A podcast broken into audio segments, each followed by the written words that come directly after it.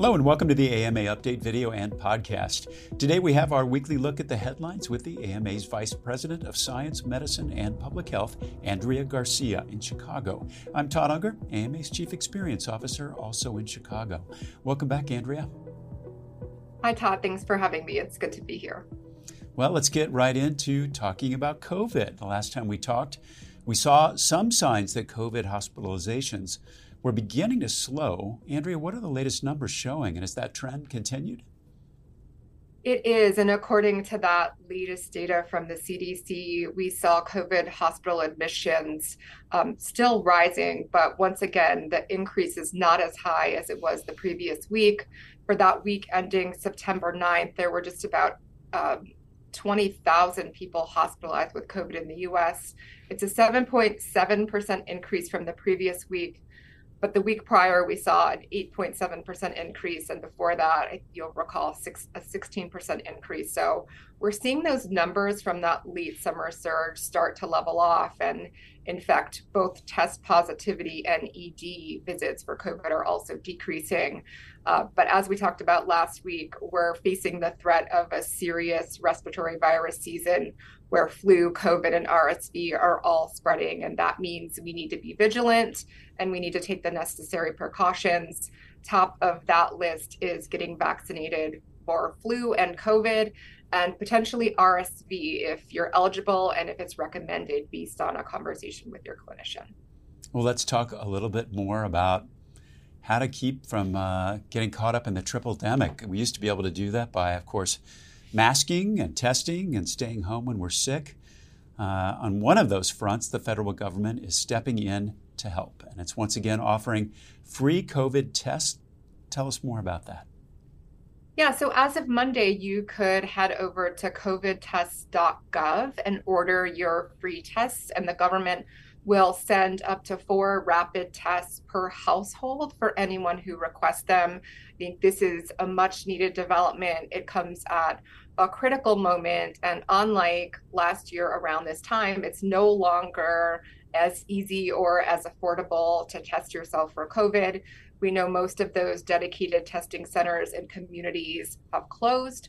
And with the end of the public health emergency earlier this year, we also know that insurers are no longer required to cover the cost of those at home tests. However, the need to test is still very much here, and uh, these free tests are here to help meet that need. Excellent. COVIDtest.gov. Make sure to go ahead and claim yours. Andrea, on the topic of testing, as COVID variants continue to emerge, we're seeing an uptick in questions from patients about the reliability of at home tests. Are these tests still accurate despite all these new variants? Yeah, the rapid tests are still effective even with the latest variants. We know most rapid tests target target the nucleocapsid protein or the N protein of COVID, and that protein doesn't change much with each variant. It's pretty stable. The spike protein has changed, and that's why there have been some concerns around vaccines, um, which we know target the spike protein um, and become can become less effective over time. Uh, to get the most accurate test results, though, from those rapid tests, you really need to consider when to test, how often, and whether or not you have symptoms. And if we think about timing, the CDC says if you're experiencing symptoms, you should test immediately. If you do not have symptoms, but you know you've been exposed to COVID 19, the CDC recommends waiting five full days after exposure before you take a test. And that's because the virus needs time to build up in your body before a rapid test can detect it. So if you test one or two days after an exposure, that may be too early. Andrea, what's the latest guidance on how often you should test if you have symptoms or had a known exposure? When it comes to frequency, we've seen some changes since the beginning of the pandemic. And I think it's important to keep in mind that a single negative antigen test can't rule out an infection. So if you have symptoms and you test negative with a rapid test, CDC recommends that you do another rapid test within 48 hours or take a PCR test as soon as you can. Uh, if you've been exposed but you don't yet have symptoms, you're going to want three rapid antigen tests, each performed 48 hours apart, or a single PCR, which can be used be used to confirm an antigen test result. Uh, the recommendation to test repeatedly was announced by FDA in August of last year. And I would just like to point out the other ongoing debate we've been hearing about rapid tests, and that's whether doing a throat swab, a throat swab is a good idea um, in addition to a nasal swab. And, and there's some reports that that increases the accuracy of rapid tests. To date, the FDA has not authorized any rapid test that involves a throat swab. And in fact, they see that swabbing the throat with the, um, the currently authorized test um, which are only for nasal swabs, could cause harm.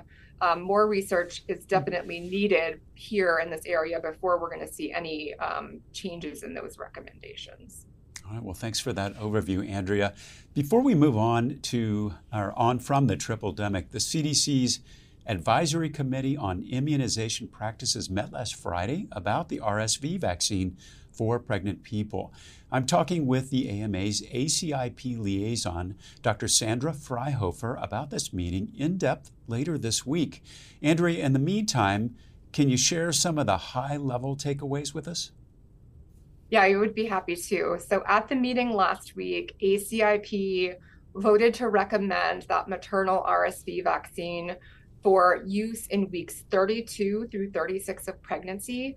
And they recommended using it um, during a specific season. So that's from September through January. We did see the CDC director sign off on that recommendation. Uh, that vaccine helps protect infants up to six months of age against those severe outcomes from RSV. And then we also know that CDC has previously recommended nirsevimab, which is the monoclonal antibody shot that protects infants who who are less than eight months old against RSV, as well as some children up to 19 months if they're at risk for severe severe illness.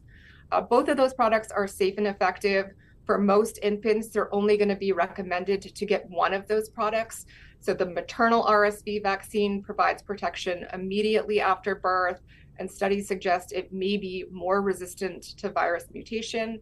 And nirsevimab provides antibodies directly to the infant, and studies suggest that that protection might wane more slowly. I think Dr. Fryhofer will be able to offer even more insights based on that meeting. Uh, when you do interview her, and that's live, we'll update the description for this episode to include a link to it. And I'm looking forward to that discussion. Dr. Fryhofer always has tremendous amounts to say, so stay tuned. Medicine doesn't stand still, and neither do we. AMA members don't just keep up with medicine, they shape its future. Help move medicine, join the movement. Visit ama-assn.org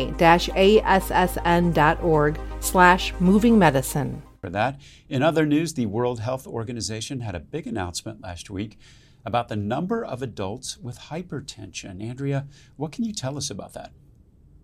Yeah, that new report from the WHO said that an estimated one in three adults worldwide live with hypertension, and half of adults with high blood pressure don't know that they have it.